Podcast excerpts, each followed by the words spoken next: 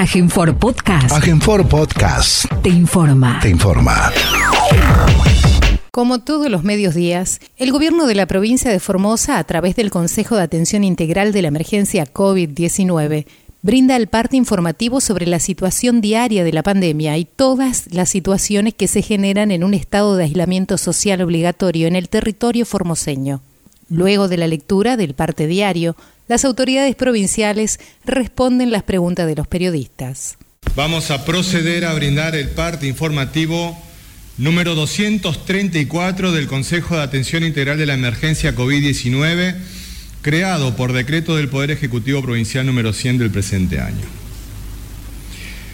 En la reunión de trabajo del día de la fecha de este Consejo, presidido diariamente por el gobernador de la provincia, el doctor Gildo Infran, se han analizado y evaluado los siguientes aspectos. Uno,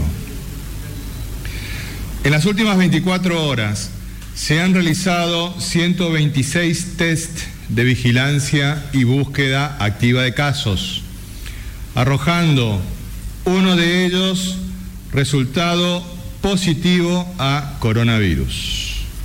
Dos, el caso positivo de la fecha, se trata de un hombre de 27 años, asintomático, estudiante formoseño proveniente de la provincia de Córdoba, que ingresó en el marco del programa de ingreso ordenado y administrado.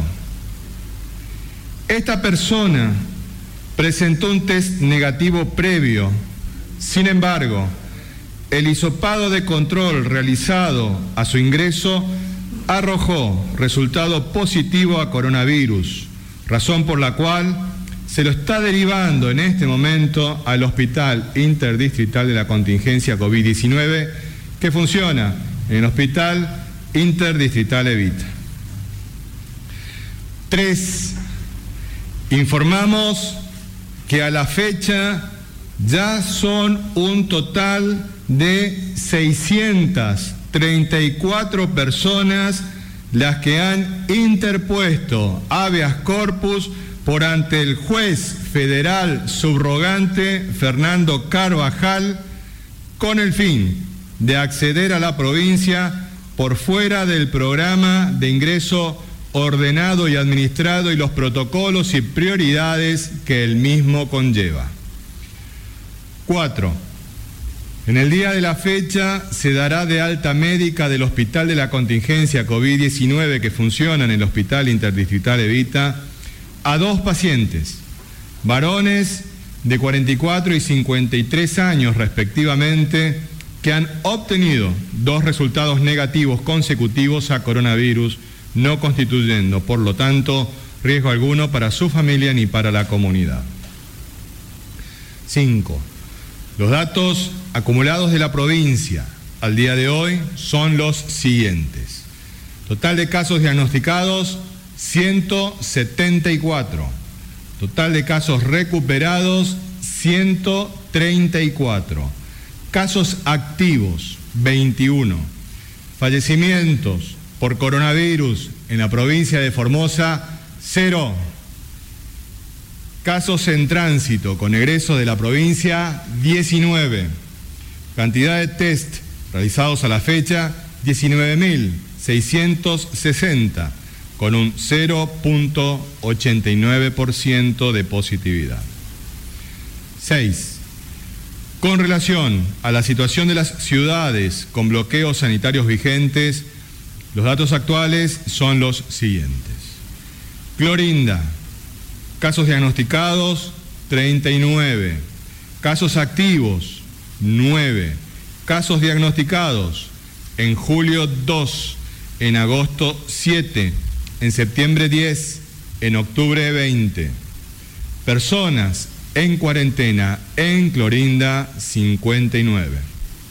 Belgrano, casos diagnosticados 8, casos activos 3, Casos diagnosticados en octubre, 8.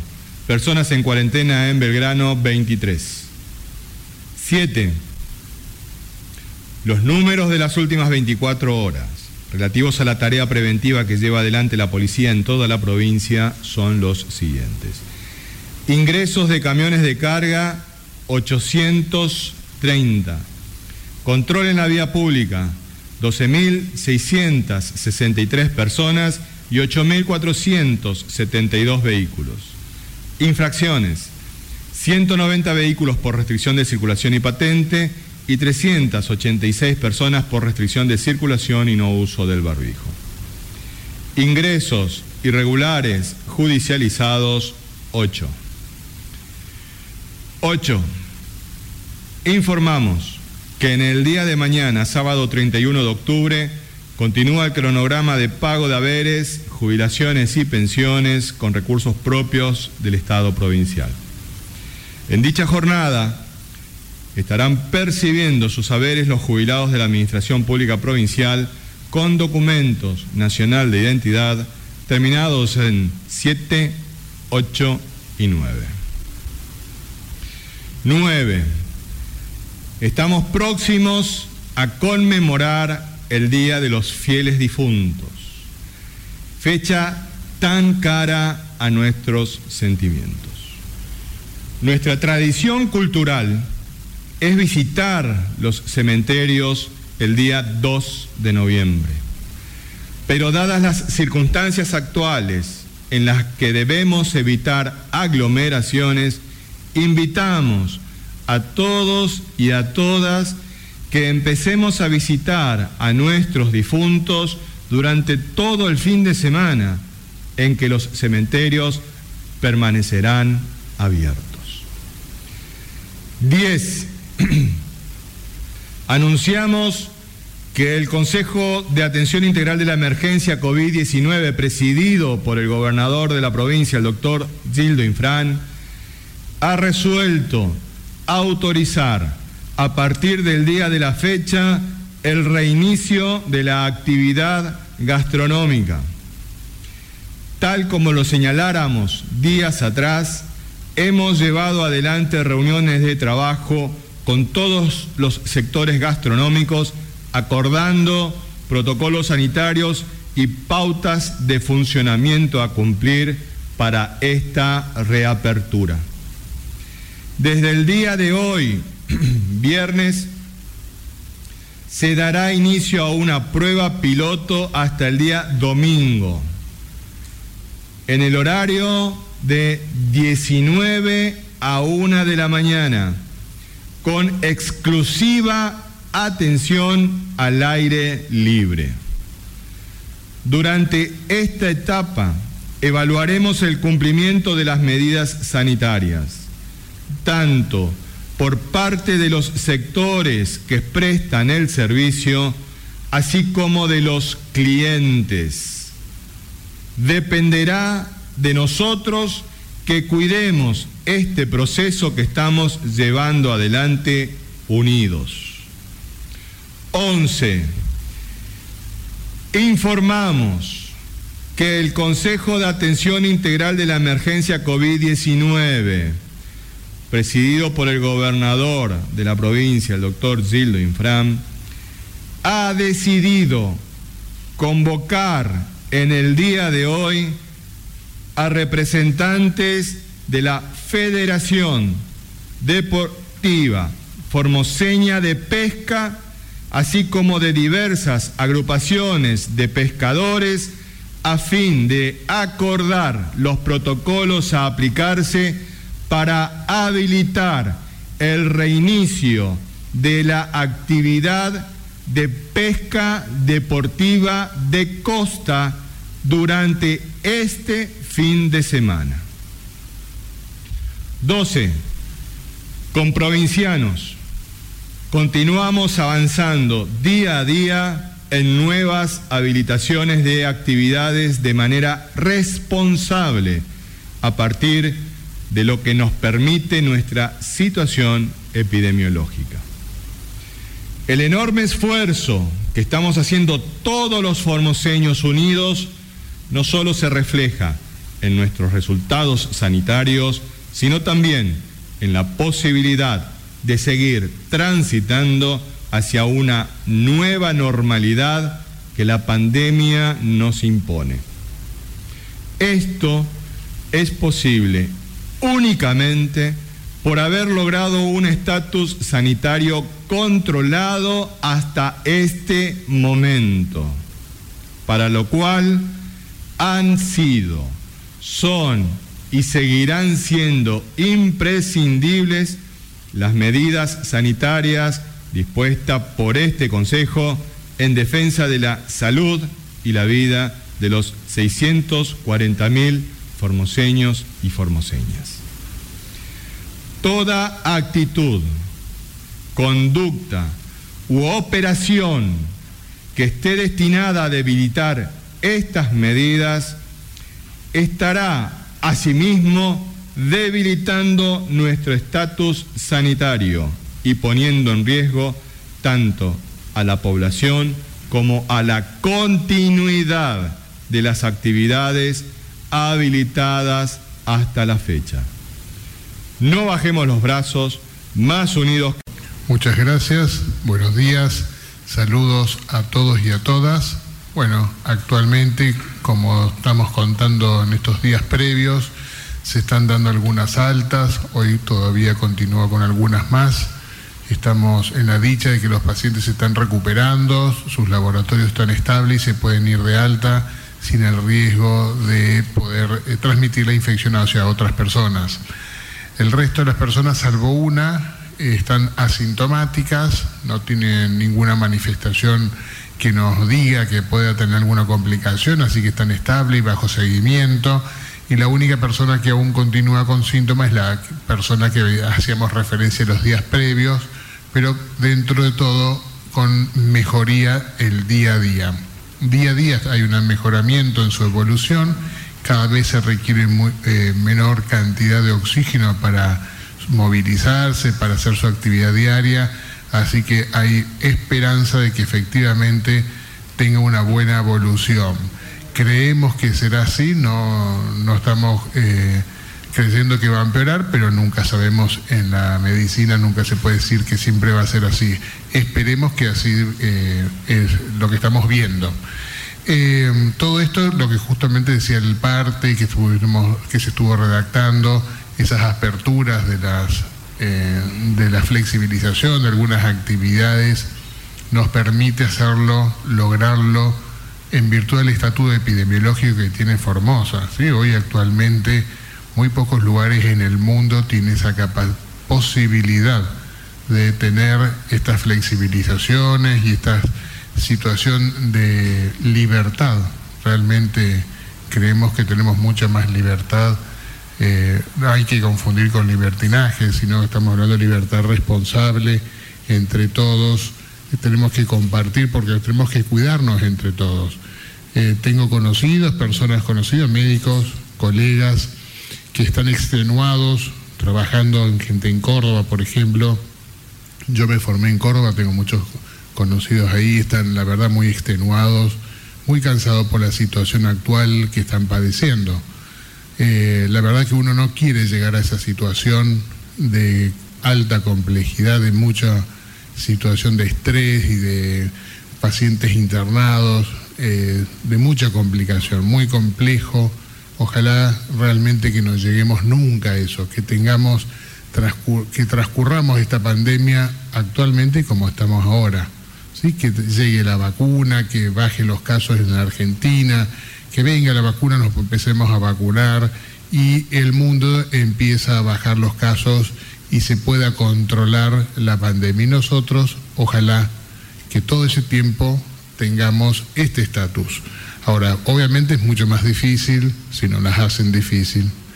Eh, igual estamos acá para enfrentar esas dificultades, pero por más que nos hagan difícil, vamos a hacer todo lo posible para que continuemos así. Ojalá que nos faciliten las, cosas, pero bueno, a veces no se puede y hay que enfrentar igual los desafíos que vienen ahora. Así que pensemos en nosotros, cuidémonos, sigamos usando el barrijo, distanciamiento social, el lavado de manos Así que un buen fin de semana para todos.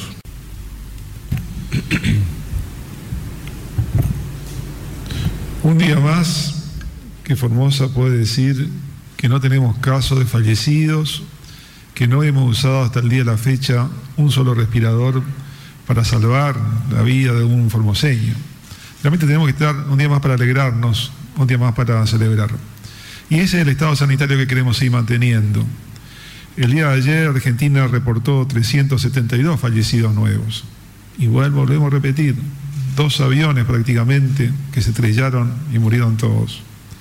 Personas, seres humanos que han dejado un vacío en la vida de una familia, de una comunidad con sueños y esperanzas que dan trunco por este, este coronavirus. Y es lo que está pasando alrededor nuestro. Y es lo que tenemos que, que ver, darnos cuentas y valorar nuestra situación epidemiológica, que nos permite ir de a poco, paso a paso, prudentemente, con mayor seguridad, iniciando nuevas actividades. Sabemos que nuestra vida cambió rotundamente durante este año a partir de la pandemia. Cambió absolutamente nuestros hábitos, eh, actividades que realizamos normalmente. El ser humano, una de sus características justamente y, muestra su inteligencia es cuando se adapta a estas situaciones. Y esto es lo que nos ha obligado a, nosotros, como individuos, como familias, como comunidad, adaptarnos a, esta, a este modo de vivir que nos trajo y nos obligó, nos impuso, como dice el parte, esta pandemia producida por el coronavirus. Entonces, esta es la situación que paso a paso y prudentemente, prudentemente y con responsabilidad, con compromiso de parte de cada uno de nosotros podamos seguir avanzando. Y avanzando en esta situación, porque también esto vemos que se da en, otras, en otros lugares, en otros países, en otras provincias, estas actividades. Pero ¿con qué costo? ¿Cuánto cuesta para una comunidad la pérdida de una vida?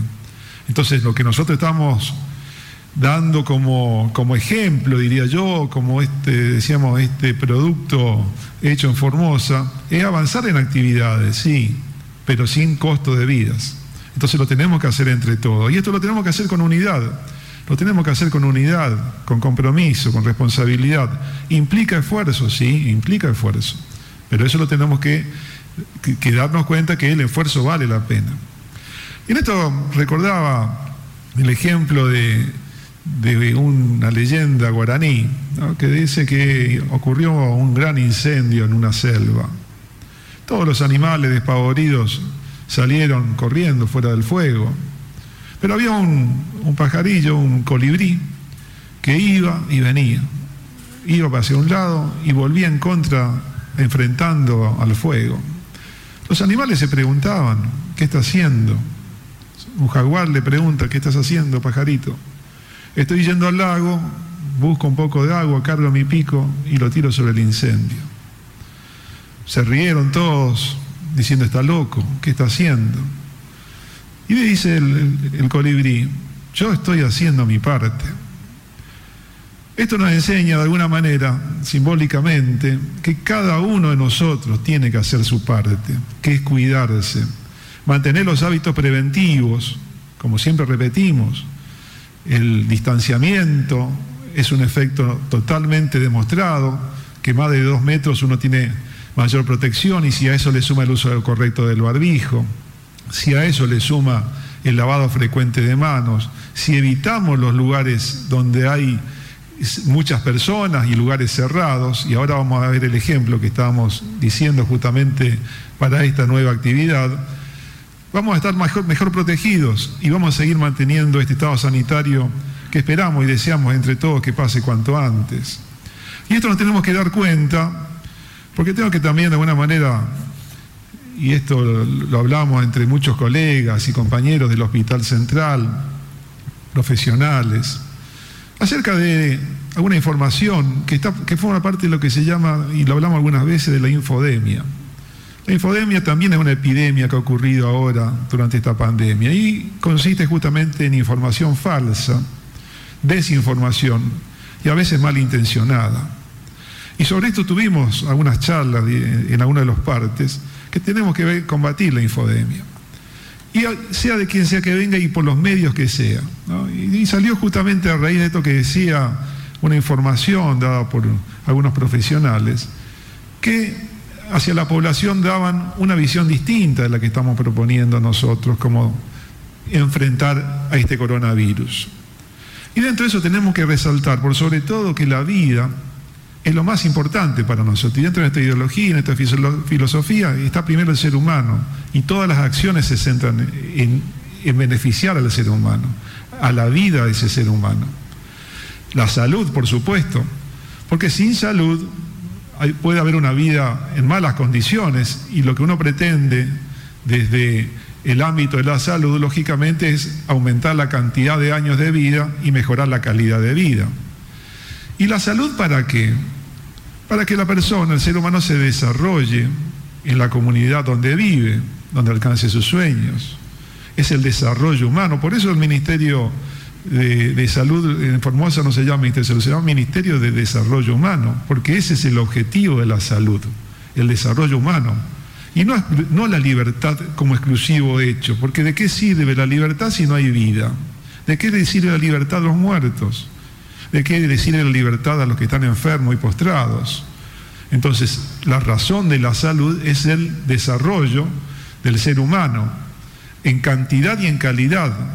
Y por eso también uno de los indicadores que mide justamente la salud es la esperanza de vida al nacer. Hay un indicador que se llama ¿qué esperanza de vida se puede alcanzar de acuerdo a ciertos indicadores de mortalidad, etcétera, cuál es la esperanza de vida que tiene cada una de las personas ya al nacer. Es un indicador que se utiliza justamente para medir eso.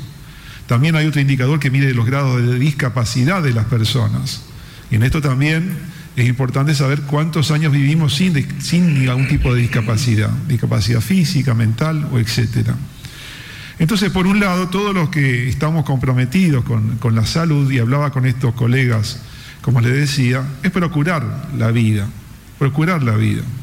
Y en este sentido, esta situación de la pandemia, lógicamente que trajo algunos conflictos, a veces hasta de pensamientos o de ideas, pero por sobre todo siempre primó la salud y mantener nuestro estado sanitario. ¿Por qué? Porque así como comentaba el doctor Vivolini, en muchos lugares se están enfrentando cara a cara con el virus.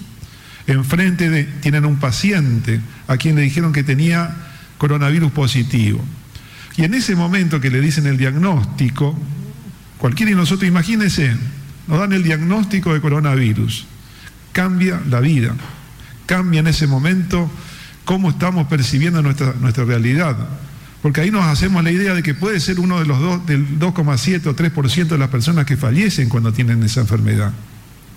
Entonces, ¿cuál es el riesgo a partir de que nos dan el diagnóstico? De que podamos ser uno de nosotros los que puede fallecer o alguno de nuestros familiares. Entonces, el solo hecho del diagnóstico hace que, lógicamente, nuestras perspectivas cambien. Inclusive para muchas de las personas que están internadas en otros lugares se despiden por vía videollamadas. Se despiden de su familiar hasta por videollamada. Entonces todo eso genera en la persona esa sensación. Y los que lo asisten, los médicos, muchas veces no obtienen, y no tenemos, hoy el tratamiento ideal para poder curarlo, porque no existe un tratamiento que lo pueda curar. Entonces, ¿cuál sigue siendo la mejor estrategia? Prevenir prevenir como esto lo estamos haciendo todos los días a partir de este trabajo que lo estamos haciendo en conjunto y lo estamos logrando entre todos. Entonces, entender de que ese va, a ser, es, fue y seguirá siendo nuestro principal objetivo, defender la salud y la vida de todos los formoseños, los 640.000 formoseños. A propósito de esta situación que se da en, las actividades que se vienen, que se dan y se desarrollan, y acá hay ejemplos epidemiológicos que demuestran justamente cómo se propaga el virus en lugares interiores. Por eso esta apertura gastronómica es exclusivamente en exteriores, porque queremos disminuir cualquier tipo de riesgo. Entonces la propagación en interiores tiene algunos factores que pueden contribuir a esta situación. Y entre eso, lo que en principio uno va aprendiendo de la, de la pandemia es cómo se transmite. Porque hasta hace poco, recordemos, hasta hace menos de un año nadie conocía ni hablábamos del coronavirus. Si bien había este virus, no se dio esta, este tipo, esta variedad, este, este virus que es el coronavirus SARS-CoV-2, el que está produciendo la pandemia, que apareció en China a fines del año pasado y comenzó a producir la transmisión primero en el Oriente, después se fue extendiendo a Europa, Estados Unidos y finalmente nos afectó a nosotros, a nuestro país, a nuestra región, y no respetó ningún tipo de límites geográficos. Simplemente, como siempre decimos, bastaba que haya una persona enferma y otra que esté en contacto con esa persona para que el virus pueda transmitirse. ¿Y cómo se, se transmite? En principio siempre dijimos las gotas. Por eso el tema de las gotas, al ser un virus con un peso, estaba establecido que hasta un metro podía y caía el virus al suelo. Sin embargo, muchas eh, evidencias últimamente están demostrando que puede permanecer más tiempo en suspensión en el aire y eso es lo que justamente produce y se ha demostrado que puede producir enfermos y contagio. Por eso el tema de los aerosoles y las, gotas, gotas más gruesas, gotículas se denominan, tiene que ver con el diámetro y la capacidad de estar en suspensión. Entonces los aerosoles son partículas muy comunes, muy, muy chiquitas, que se eliminan, o con si el paciente tiene síntomas, se eliminan con la tos o con el estornudo y pueden quedar en el aire, inclusive durante algunas horas, eso es lo que se está justamente evaluando en los últimos, en los últimos trabajos, mientras que las gotas únicamente están unos segundos y caen al suelo. Entonces, este tema de los aerosoles, algo que se está hablando en, las sociedades científicas porque se están viendo los contagios en algunos lugares, es lo que nos tiene que mantener ahora con una mayor atención a qué cosas hacemos y dónde las hacemos. Por eso hay un trabajo que nos representa lo que alguna vez vimos. Por un lado, el tiempo. Depende del tiempo que estemos en contacto con una persona que tenga el virus, tenemos más probabilidad de que se nos, se nos pegue, digamos así, que, lo, podamos incorporar en nuestro cuerpo si estamos más tiempo. Si estamos menos tiempo, absorbemos menos cantidad de virus. Entonces, eso por un lado tiene que ver con el tiempo. Y después con qué cosas uno está haciendo con esa otra persona que puede estar eh, con el virus. Si esa persona no habla, porque también el hecho de hablar uno está eh, eliminando de su, de su cuerpo pequeñas estas gotículas, estos pequeños aerosoles al hablar, que son mucho mayor cuando uno grita o canta. Entonces, la situación más riesgosa, lógicamente, está si está en un lugar donde una persona está gritando, hablando fuerte o cantando y durante mayor tiempo. Entonces, el gráfico inferior a la derecha, que está prácticamente lleno de gotas, es una persona que estuvo en un lugar donde estaban cantando o gritando durante una hora. Ahora, si es menos de dos minutos, un, tiempito, un tiempo corto, lógicamente que las probabilidades de absorber el virus es muchísimo menor. Entonces, el peor escenario va a ser un lugar cerrado, ahora después vamos a ver los espacios, pero un lugar donde estemos mayor tiempo en una situación donde se esté hablando o, eh, gritando. Esto se ha visto también en algunos coros, en algunos coros donde se fueron a presenciar un, espectáculo eh, artístico y se dio esta situación de contagio incluso a bastante distancia de la persona que estaba cantando. Entonces los brotes en eventos locales y establecimientos como bares y restaurantes suponen una parte importante de los contagios del ámbito social. Son los más explosivos. Cada brote en un local bailable, por ejemplo, supone que hasta 27 personas se puedan infectar, frente a 6 personas en una reunión familiar. Entonces, esta hipertransmisión o aumento de transmisión se da lógicamente en lugares donde hay mayor cantidad de personas, y en espacios eh, más cerrados, inclusive que en la propia familia. Hasta un 75% de las personas que concurren a un, a un lugar cerrado se pueden contagiar. En una familia es el 10%. Y la transmisión comunitaria puede ser, como hablábamos ayer, entre el 1, 2 o 2% habitualmente. Entonces, comunitariamente el riesgo está en el 1 o 2% un 10% de la familia, que está más cerca de, la persona infectada, pero puede llegar a un 75% en un lugar donde haya una persona que esté enferma eh, y eh, esté cerrado. Como ejemplo de lo que puede ser uno de estos supercontagios, tenemos lo que ocurrió en un local bailable en España, 73 personas infectadas en una sola noche. O el contagio de 12 personas en un bar de Vietnam que también fueron analizadas en un estudio científico.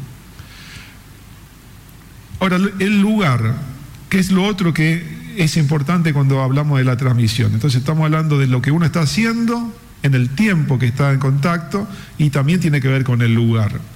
Entonces, este es un ejemplo de un bar reducido. A las 7 de la tarde ingresa un paciente que se llama paciente cero, que es un paciente infectado, donde hay personas en las otras mesas, donde están los trabajadores del mismo lugar, y las puertas están cerradas o hay poca ventilación, no hay una ventilación mecánica en este lugar.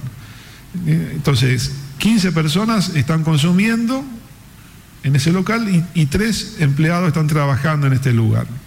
¿Qué pasa a las 4 horas, a las 23? En el peor de los casos, y si no se tomó ninguna medida, porque lógicamente cuando uno está consumiendo, está comiendo, no tiene puesto el barbijo. Entonces es un lugar ya de mayor exposición. Entonces la cercanía y el espacio cerrado hace de que en cuatro horas 14 clientes se infectaron. Esa es la probabilidad de riesgo. En un lugar cerrado, donde uno está consumiendo un alimento y eh, se está dando esta situación. Buenos días, Alejandro Richard para LR8 Radio Nacional Formosa y LR20 Radio Nacional Las Lomitas. Consultar sobre el servicio de transporte público de pasajeros que se había anunciado su habilitación. Eh, sabemos que la UPSTI también está trabajando en un programa para determinar el lugar que va a estar sentado cada pasajero y quiénes podrían ser contactos estrechos de, esta persona. ¿Cómo se está trabajando en esto y cuándo se habilitaría? Gracias. Sí, el, el tenemos entendido que están trabajando en el ámbito del Ministerio de Planificación, el área de la Dirección de Transporte. Cuando ellos hubieran tenido todo organizado, nos lo informarían en el marco del Consejo de Atención Integral de la Emergencia y por lo tanto nosotros brindaríamos la información adecuada a través de este canal de comunicación. Siguiente pregunta, por favor. Muy buenos días, Hernán Salinas para el Diario de la Mañana de Radio Viva 102.3. La consulta a quien corresponda respecto a la reapertura de los bares y restaurantes, si rige solamente para aquí Formosa Capital o también para el resto de las localidades del interior de la provincia, en este caso, ¿qué va a pasar con Clorinda y Belgrano? Muchas gracias. Bueno, en principio estamos hablando de que estamos dentro de un proceso, un proceso que necesita un análisis y una evaluación de ese proceso. Quiero contarles también de que a continuación de esta conferencia de prensa vamos a tener acá una reunión operativa ya con todos los actores del sector de la gastronomía, pero además de eso va a participar la Municipalidad de Formosa, con quien ya estuvimos reunidos en el día de ayer a la tarde, y la Subsecretaría de Defensa del Consumidor y Usuario, que van a ser los responsables del Contralor del cumplimiento de las medidas sanitarias por parte de los distintos establecimientos que van a reabrir. Y también otro actor que es la policía de la provincia. Esto va a ser a continuación de esta conferencia de prensa. En principio, como experiencia piloto, nos parece importante circunscribirla a la ciudad capital. Circunscribirla a la ciudad capital. Para desde ahí poder transmitir las buenas prácticas a todos los municipios. En el caso particular de Clorinda y de eh, Belgrano, tienen una situación muy particular que es la que nosotros hemos venido señalando en todo momento. Eso requiere un mayor cuidado respecto de este tipo de aperturas. Por lo tanto, es una cuestión que vamos a ir conversándolas con sus respectivas autoridades. Tenemos que ser sumamente cautos en este sentido. Por eso hablábamos de que en principio esta experiencia piloto de viernes, sábado y domingo vamos a circunscribirla en la capital y desde ahí las experiencias que tomemos durante esta actividad la podemos aplicar al resto de las ciudades de la provincia. Siguiente pregunta, por favor.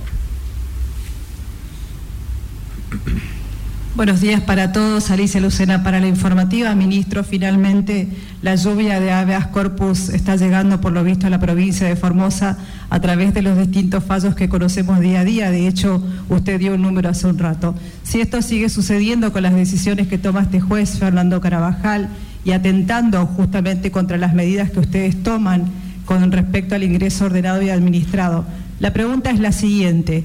¿La provincia puede desacatar una orden judicial? Gracias. Nosotros nunca hemos desobedecido una orden de la justicia, jamás, jamás. La historia de los formoseños en ese sentido es clara y contundente. Pero vamos a hacer todos los esfuerzos para defender la vida y la salud de este, los 640.000 formoseños y formoseñas. Y en ese sentido, hemos sido claros, hemos sido contundentes en exponer permanentemente la situación, no hemos escondido absolutamente nada. El día de hoy hubo una nueva audiencia, eh, en la misma yo no he participado, pero sin embargo sí participó otro docente, porque tampoco pudo escucharla porque tenía que estar ahí cerca a la audiencia. Las audiencias son vía remota, vía remota. Solo, simplemente estaba esperando que finalice la audiencia porque tenía que conversar con la señora fiscal de Estado y pudo escuchar este, a la distancia el desarrollo de la audiencia y me, me contaba eh, este colega, este, colega en doble sentido, no solamente por ser ministro del gobierno de la provincia, sino por ser abogado también, me, me decía, Jorge, estoy espantado. Estoy espantado porque nunca vi algo igual. Nunca vi algo igual. La verdad es increíble lo que está sucediendo. Y no es una persona que realice calificaciones y no es una persona que no haya tenido una larga experiencia tribunalicia. Es una persona que es muy cauta y que tiene una larga y vasta experiencia tribunalicia. Espantado quedó, espantado. Esperemos que todas estas audiencias sean públicas, que se conozcan, que trasciendan, que cada uno de los formoseños pueda mirar cómo se desarrolla, porque no tiene nada que ocultarse en este, en este caso. Nosotros tenemos una posición para cuidar y proteger la vida y la salud de los 640.000 formoseños y formoseñas. ¿Qué molesta? ¿Qué molesta?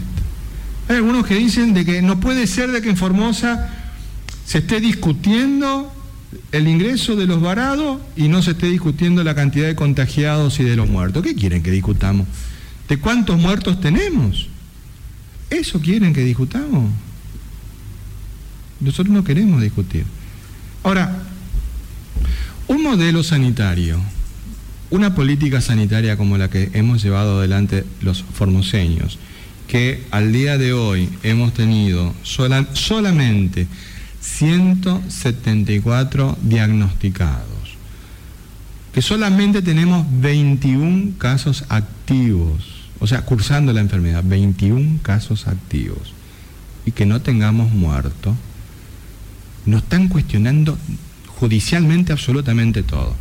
Ahora, yo pregunto, con los números que dimos ayer, de que si hubiéramos tenido los índices de la Ciudad Autónoma de Buenos Aires, que dicho sea de paso, en la última encuesta aparentemente está primerito el, intendente de Buenos Aires. Si nosotros hubiéramos tenido, hubiéramos aplicado esas políticas sanitarias, que no fueron cuestionadas, al contrario, la aplauden, la aplauden todos los medios. Formosa tendría que tener hoy 28.432 contagios y tendríamos que tener 911 muertos muertos. ¿Ustedes escucharon de que alguien lo haya denunciado al señor Larreta por la cantidad de miles de muertos que tienen, pudiéndolo haber salvado? ¿Qué nos están cuestionando los formoseños? ¿Salvar vidas? ¿Salvar vidas? ¿Están cuestionando salvar vidas? O como decía el doctor Mario Romero Bruno, a un muerto, ¿de qué libertad de circulación le vas a hablar al muerto? ¿Qué estamos esperando? ¿Queremos tener muertos? ¿Queremos tener muertos en nuestras familias? ¿Quién pone el primer muerto? A ver, ¿quién de nosotros se ofrece? Eso es lo que está en juego. Eso es lo que está en juego. Y acá no es una cuestión de ideología, una cuestión, pues ya pasamos eso. Esta es una cuestión de salvar vidas. Y acá no hay especulación política por parte del gobernador Infran. No hay especulación política. Si hubiera especulación política, estaría gobernando con los resultados de las encuestas y tomando decisiones con encuestas poniendo en riesgo la vida y la salud de los formoseños. Cuesta mucho capital político y el gobernador Infran no tuvo ningún problema porque nos ha dicho de que la vida de un formoseño, de una formoseña, vale la pena cualquier costo político. Ahora yo pregunto, los otros, los otros, aquellos que tienen muertos, ¿qué capital político ponen en juego? Que nos cuestionan a nosotros, a la provincia de Formosa, por no tener muertos. Nosotros no cuestionamos las políticas públicas que hayan desarrollado cada uno de ellos en sus provincias. Ahora, ¿por qué no hay una campaña periodística poniendo sobre el tapete esta situación? ¿Mm? Entonces, parece que es pecado cuidar la vida y la salud de los formoseños, porque tener solamente 174 casos diagnosticados 21 casos activos y ningún muerto, parece ser pecado, porque somos los que son, los peores del grado somos nosotros. Y nos cuestiona de, de, todo lado, del mundo entero. ¿Acaso Amnistía no nos está pidiendo informe? ¿Y por qué no le pide informe a aquellas provincias que tienen muertos, miles de muertos? ¿Por qué no le, le pide informes a la reta explicando por qué tiene miles de muertos? y nos, nos exigen a nosotros. Fíjense, el mundo está patas para arriba en esto. ¿eh? María Elena Walsh en el mundo del revés quedó corta, cortísima. ¿sí?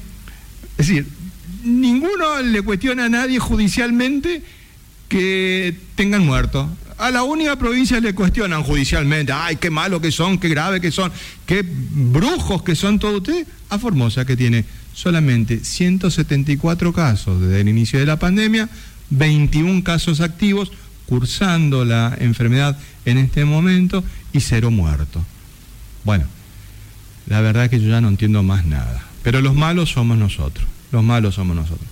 Más allá de eso, vamos a seguir siendo malos si ser malo es cuidar la vida y la salud de los formoseños. Porque el formoseño y la formoseña, su vida no tiene precio. No tiene precio. Y el gobernador Infran ha dado muestras durante toda su vida de que por encima de todo está la vida y los intereses de los formoseños. Y eso jamás se negocia, jamás se negocia. Y en esto no hay especulación política. Los que se dedican a la política barata, allá ellos, con su conciencia. No es nuestro problema. Nuestra decisión es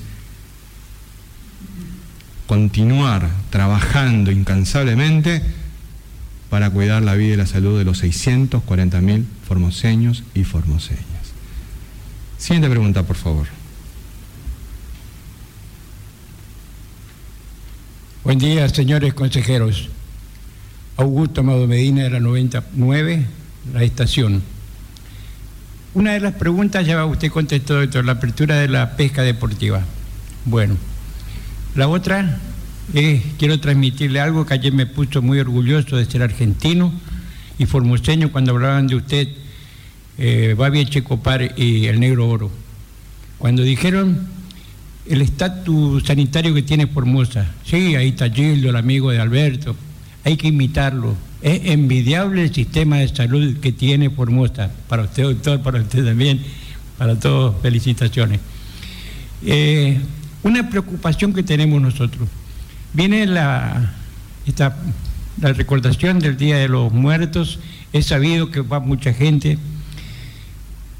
Estábamos pensando con respecto que hace 45 años se llenó de floristas Formosa cuando atacaron el regimiento, los supuestos floristas. Bueno, hoy los pro salud son capaces de traer floristas del otro lado para vendernos virus. Habría que tener mucho cuidado en el, en el cruce de la gente porque no respetan. Y los pro salud que están en contra de todos ustedes y les duele.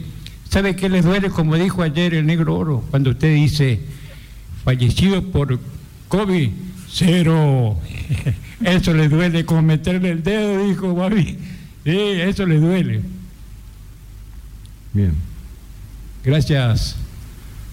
Muy bien, muchas gracias. Primero, eh, esto es un logro de los formoseños y de las medidas políticas sanitarias que ha implementado el gobernador Infram. Si no existiera esa conjunción de pueblo y gobierno en defensa de la vida y la salud de los 640.000 formoseños, nada podríamos lograr. Esto lo estamos haciendo juntos, lo estamos haciendo juntos. Con relación a el Día de los Muertos, eh, se junta mucha gente, tiene usted razón. Lo que nosotros hemos instado en el día de hoy y pedimos encarecidamente a todos y a todas es que no vayamos solo el lunes, todos juntos al mismo tiempo a los cementerios. Empecemos a visitar a nuestros muertos desde mañana, desde esta tarde, desde mañana. Visitémoslo de manera de que no estemos todo el lunes. Eh, vamos, no se van a enojar porque no, no vayamos el lunes. Vamos en el transcurso del fin de semana a visitarlos. Y respecto del cuidado de, nuestros límites provinciales, y la policía de la provincia está poniendo absolutamente todo. Pero no solamente la policía de la provincia, sino los ciudadanos y las ciudadanas con una altísima participación ciudadana que nos va ayudando a que todos nos podamos cuidar entre todos. Siguiente pregunta, por favor. Muy buenos días, Javier Ruiz para Radio Formosa 88.1. Del Consejo, bueno, dijeron que hace unos después de la conferencia van a tener reuniones bastante importantes con respecto no solamente a las pescas, sino también de lo gastronómico para definir algunas cuestiones, ¿no? ¿Dónde la gente se puede enterar o dónde la gente puede ver qué tiene que tener en cuenta a la hora de ir a estos bares? Eh, los horarios, eh, los protocolos y demás, porque teniendo en cuenta lo que sucedió en otras provincias donde todo se descontroló, todo salió mal, ¿no? En este caso, más que nada para no eh, regresar o que esto se comience hoy y se pueda llegar a terminar también eh, esta noche, ¿no? Eh, y teniendo en cuenta también la, otras, otras localidades, por ejemplo en, en Clorinda, que ya se habla también de, la reapertura de los bares o de ahí que están hablando entre ellos. así que muchas gracias. Bien, nosotros en el día de hoy firmamos, vamos a firmar los convenios de corresponsabilidad. Esto no es una, una decisión exclusivamente del gobierno de la provincia, mejor dicho, es una decisión del gobierno de la provincia la reapertura de la actividad gastronómica presencial, llamémosle así, este, porque la actividad estuvo durante todo este tiempo de una manera diferente, distinta a través de los deliveries. La actividad va a ser la actividad presencial, entonces esta experiencia piloto de viernes, sábado y domingo en la ciudad capital.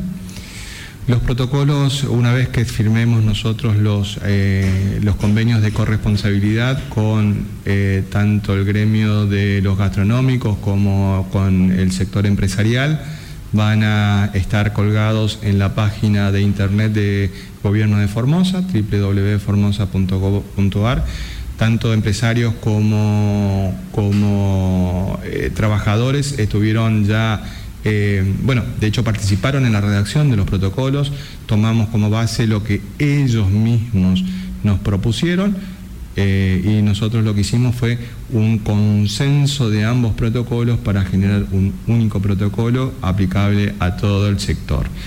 La Municipalidad de Formosa en el día de ayer tuvimos por la tarde una reunión de trabajo con el área bromatológica de la Municipalidad de Formosa y con el área de habilitaciones.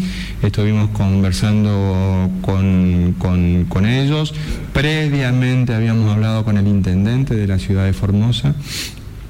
Es por eso que nosotros queremos circunscribir esta experiencia a la ciudad de Formosa, porque nosotros tenemos que tener las conversaciones con los intendentes del, interior de la provincia para poder avanzar al respecto.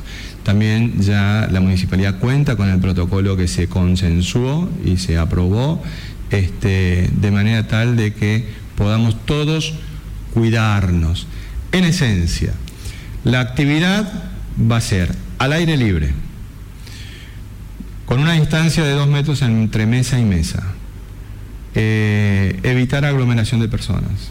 La sanitización tanto del espacio de mesas después que se retiren los clientes que tuvieran eh, como comensales en ese, en ese lugar.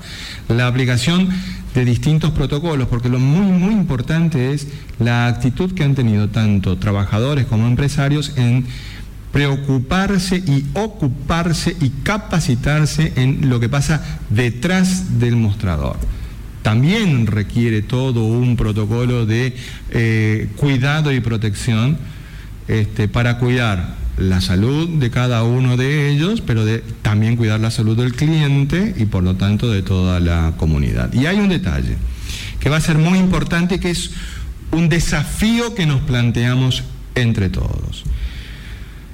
Va a haber un elemento que es clave en, este, en, este, en esta reapertura, que es la trazabilidad de quienes concurren a los lugares gastronómicos. ¿Qué es esto? ¿En qué consiste? Toda persona que vaya a un establecimiento gastronómico a consumir va a tener que dejar constancia de su nombre, apellido, documento y un teléfono de contacto. Esa es responsabilidad de gremio y de empresa, de trabajador y de empresario tener actualizado ese instrumento, porque cada uno de ellos va a tener referenciada la mesa en la que estuvo. De manera que vamos a contar con esa información para hacer rápidamente un seguimiento epidemiológico en el caso de que pudiera existir algún una situación de un caso positivo. Entonces, ese va a ser un detalle que no es menor en este momento. Hemos visto en las distintas eh, redes sociales de los distintos este, establecimientos que ya están promocionando este regreso, eh, están organizándose en turnos, están, bueno, distintas eh, este, este, distintas actitudes, distintos desarrollos, distintas formas de organizar ese regreso. Pero también tenemos que tener en claro un aspecto. Las reuniones de trabajo las hemos mantenido tres de las patas que sostienen esta mesa. El sector de los trabajadores, el sector de los empresarios y el sector del Estado, tanto provincial como municipal. Pero falta la otra pata, que es una pata que es la fundamental, que es la del cliente. La del cliente.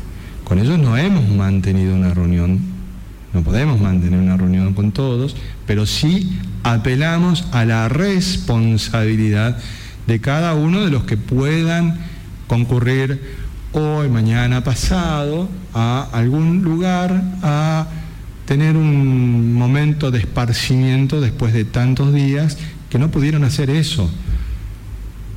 No pudieron hacer eso. Por lo tanto, aspiramos a la responsabilidad de cada uno de los formoseños y formoseñas que podamos cuidar este gran logro que hemos alcanzado juntos.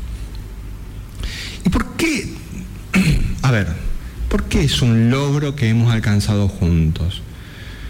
Porque a diferencia de otras situaciones que tomaron decisiones basados en las encuestas, en Formosa esta decisión la tomamos a partir de todo el camino que venimos recorriendo, en el que empezamos a usar el barbijo, empezamos a la sanitización de las manos, la distancia social, incorporando nuevos hábitos. Cuando alguien empieza a caminar, cuando un bebé empieza a caminar, primero va agarrado las dos manitos, después suelta una mano hasta que se animan y se largan solitos y dan unos pasos y se caen. Bueno, nosotros venimos caminando juntos, dando pasos firmes pero precisos. Por ejemplo, las clases. ¿Cuántas provincias abrieron las clases y se tuvieron que ir para atrás? ¿Cuántas provincias abrieron la actividad gastronómica y tuvieron que irse para atrás? Europa. Francia. Francia está cerrando absolutamente todo.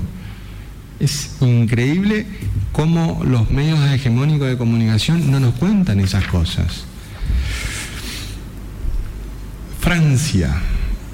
El nuevo confinamiento que estará vigente desde esta noche en Francia incluirá teletrabajo masivo, uso obligatorio de mascarilla desde los seis años y desplazamientos limitados durante un mes, con el objetivo de mitigar la segunda ola de contagios de coronavirus, que es más mortífera que la primera, detalló este jueves el primer ministro Jean Castex. Reino Unido. El primer ministro británico Boris Johnson enfrenta una fuerte presión para imponer una segunda cuarentena como hizo Francia y Alemania, tras las advertencias de los científicos que indicaron que Inglaterra se acerca al pico de infecciones de la primera hora de la pandemia. Alemania. La jefa de gobierno alemana, la canciller Angela Merkel, pidió hoy a sus compatriotas prepararse para meses difíciles luego de que los casos diarios de coronavirus marcaron otro récord y cuando el país se apresta a volver a un confinamiento. En una intervención ante el Parlamento, Merkel dijo que el aumento exponencial de los contagios puso a Alemania en una situación dramática justo antes del invierno y advirtió que se vienen cuatro meses largos y difíciles. Esto es en el mundo. Esto es en el mundo. Y otro detalle. Todos hablan de Nueva Zelanda como, ¡uh, qué milagro Nueva Zelanda! ¡Qué bien Nueva Zelanda! No se olviden de que Nueva Zelanda es una isla. Es una isla. Está rodeada de océano y está lejos de... Lo más cercano que tiene es Australia y está lejos de Australia. Entonces los que llegan, llegan en avión, tienen que hacer cuarentena como Formosa. Y todos parece que piensan de que Formosa es una isla. Y Formosa no es ninguna isla. Tenemos la provincia del Chaco, la provincia de Salta y al norte y al este el Paraguay. No es ninguna isla. Sí es una isla en cuanto a los resultados que tenemos en nuestra política pública de defensa de la salud de los formoseños y de la vida de los formoseños ante la pandemia de coronavirus. Porque nuestros números, si no hubiéramos tomado las medidas, serían muy similares a todo lo que nos rodea, y no lo son. No lo son. No hacemos ninguna mención de las políticas públicas que pudieran haber aplicado en el resto del país y menos en un país extranjero como es el Paraguay. Nosotros hablamos solamente de nuestras políticas públicas y lo hablamos con números. Por eso, tanto en Cono que están tratando de romperlas a toda costa a nuestras barreras sanitarias. Siguiente pregunta, por favor. Buenos días, doctores. Nathaniel Cáceres del Grupo de Medios TVO y CNN Radio en Formosa. La pregunta a quien corresponde, referido justamente a estas cataratas de habeas corpus. Eh, ¿Por qué romperían la barrera sanitaria de Formosa, teniendo en cuenta que estas personas que ingresan vía fallo judicial van a un centro de cuarentena, de alojamiento? Eh, ¿Podrían verse desbordados estos centros? Muchas gracias. Lógicamente, si eso lo, imponen sin establecer cuál es la capacidad que tiene la provincia de poder dar alojamiento, lógicamente. La cantidad de personas que quieren ingresar sabemos que es importante, pero eso tiene que ser programado. Por eso estamos dando todas estas posibilidades de poder aumentar inclusive la capacidad de alojamiento. Pero si desde una orden que no consensúa, que no sabe, que no entiende cuál es la situación y obligar a que ingresen las personas, ¿y dónde van a ir? ¿Dónde van a ir? O sea, nos quedan otras posibilidades de decir, bueno, vaya a su casa. Si te obligan que ingrese a la provincia, ¿qué, ¿qué, le vamos a decir? Si no tenemos lugar en donde alojarlo, y vaya a su casa. Y sabemos los riesgos que lleva eso en el domicilio de las personas, que expone no solo a, su, a sus propios familiares, y eso después, ya vimos ayer o anteayer eh, la, la, probabilidad de que si 10 personas ingresaran con el diagnóstico positivo, que es lo que se puede esperar ante 500 personas que ingresen, y esa misma proporción para, para de acuerdo a la cantidad, y la cantidad de personas que, que rápidamente puede adquirir el virus es muchísima, es, es incontable. Es decir, y esto lo, lo, analizamos siempre con un ejemplo también, partiendo del ejemplo del incendio. Cuando el, el, fuego es chico, es fácil apagarlo, pero cuando se desparrama, ¿quién lo apaga?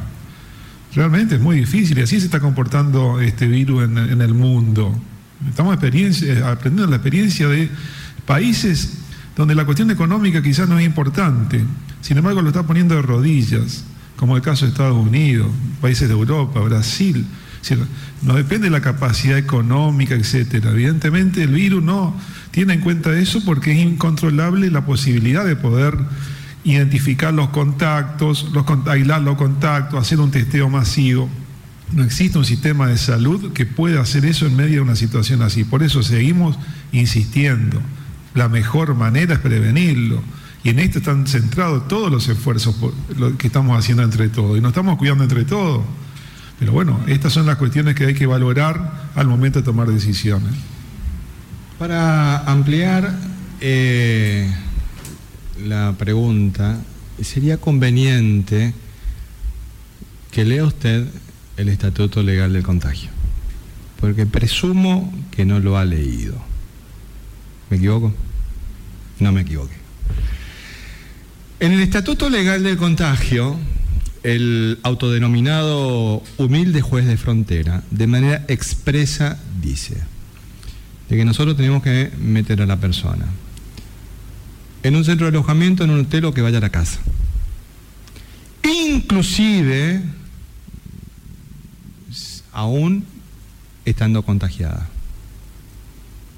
Sería conveniente leerlo al Estatuto Legal del Contagio, que por algo lo denomino así. Se enojan. Se enojan. Ya sé que se enojan.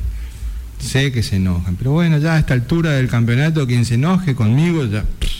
¿Qué le vamos a hacer? Acá lo que se está ensayando, porque el argumento que usted dijo no es, es está en boca de muchos ese argumento. Seguramente usted habrá conversado con alguien y ciertamente es un argumento interesante. ¿Saben qué pasa? Acá están empezando a darse cuenta de lo que están logrando.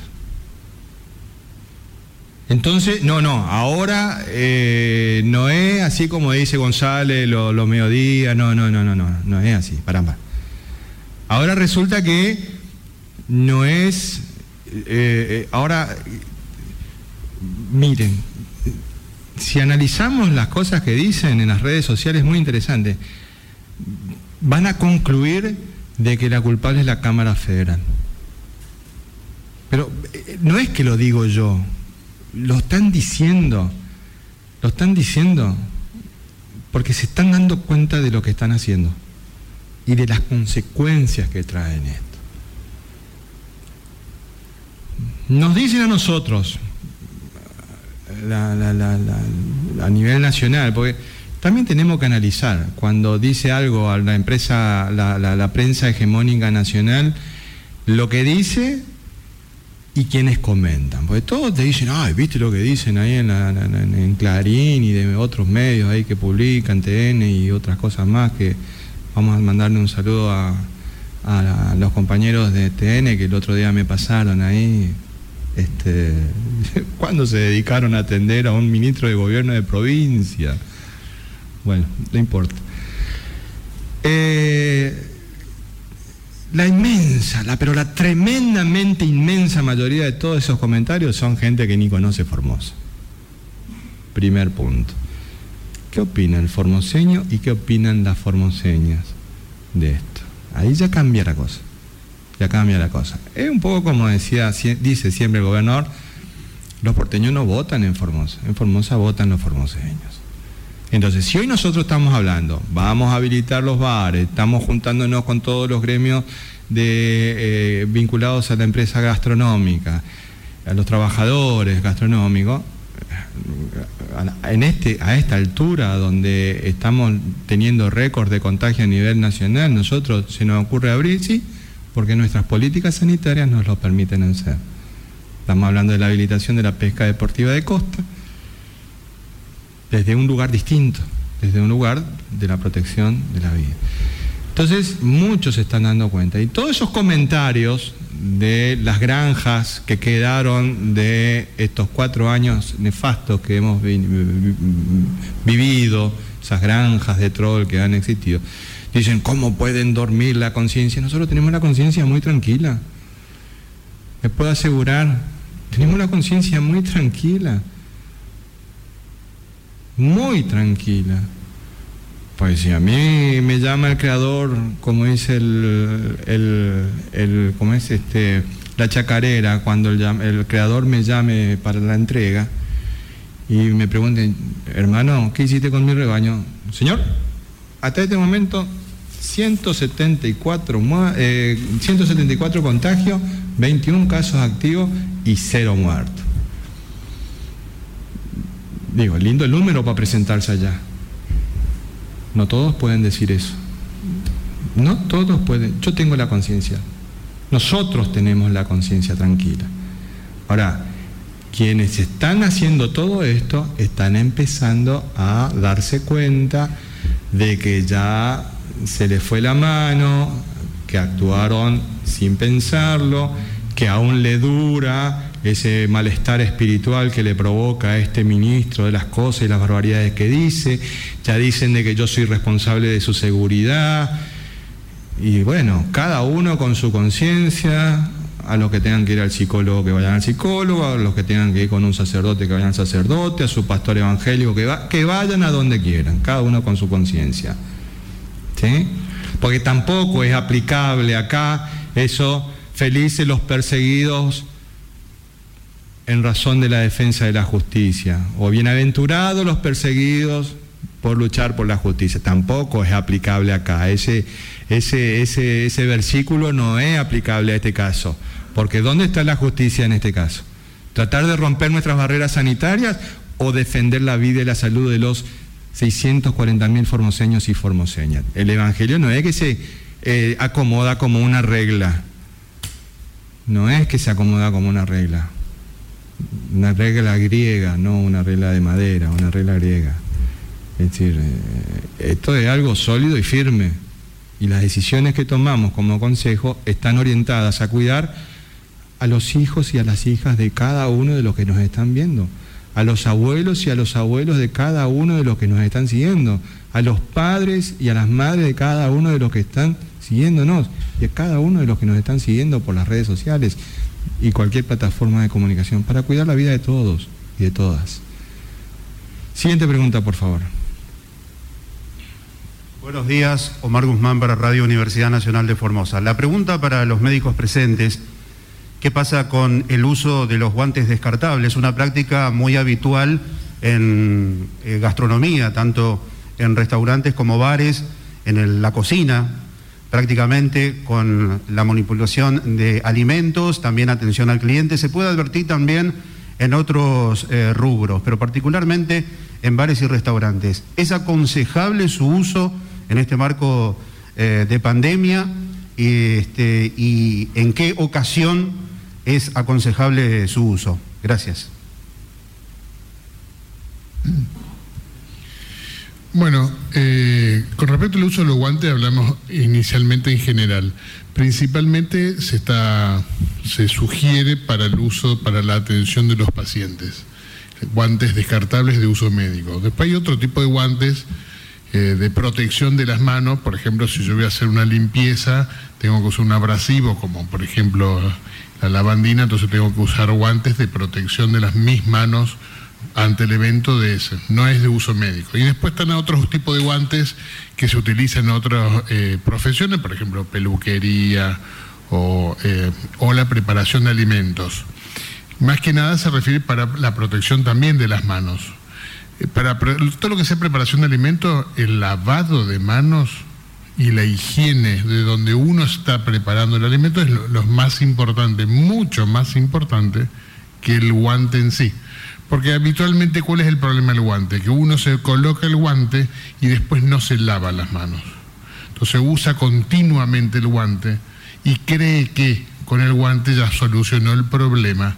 Y el problema es que el guante también se contamina. Si yo no me lo saco y no me lo cambio, puedo contaminar el alimento, sea por coronavirus, sea por otro tipo de, de gérmenes, ¿sí? porque los alimentos pueden transmitir otro tipo de gérmenes. Si yo no me lavo las manos, entonces puede ser peor usar guantes en ciertas circunstancias. Entonces el guante se utiliza para, para se puede utilizar para preparar, alimentos, pero con la higiene de manos y el cambio de guantes frecuentemente. Yo no me voy a colocar un guante y voy a trabajar ocho horas con el mismo guante sin intermediar nada, porque justamente estoy contaminando en las primeras 45 minutos de actividad laboral y después contamino el resto de los otros alimentos al servir el plato, lo que fuese, si no me cambio el guante. El guante es para preparar un alimento en particular, después yo no me tengo que sacar y tengo que eh, lavarme las manos.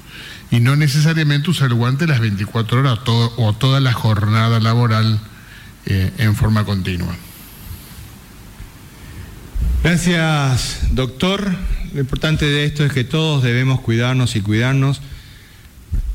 Agradecemos todos los mensajes que están enviando a través de todas las plataformas.